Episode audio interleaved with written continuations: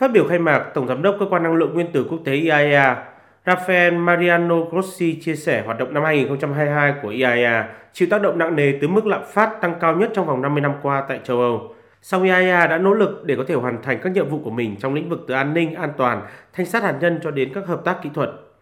Ông cho biết sáng kiến nguyên tử cho phát thải dòng bằng không do IAEA vừa công bố tại hội nghị lần thứ 27 của các bên tham gia công ước khung của Liên Hợp Quốc về biến đổi khí hậu COP27 đang diễn ra tại Ai Cập là minh chứng rõ ràng cho thấy vai trò và sứ mệnh quan trọng của IAEA trong việc tìm giải pháp cho các quốc gia vừa đảm bảo năng lượng, vừa ứng phó và thích ứng với biến đổi khí hậu.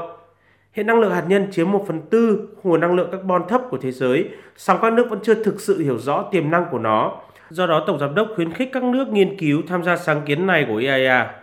Bên cạnh đó, Tổng Giám đốc Grossi cũng bày tỏ quan ngại đối với nguy cơ mất an ninh an toàn hạt nhân trên thế giới, nhất là liên quan đến nhà máy Zaporizhia tại Ukraine, cũng như các vấn đề hạt nhân liên quan đến Iran, Syria và Cộng hòa Dân chủ Nhân dân Triều Tiên.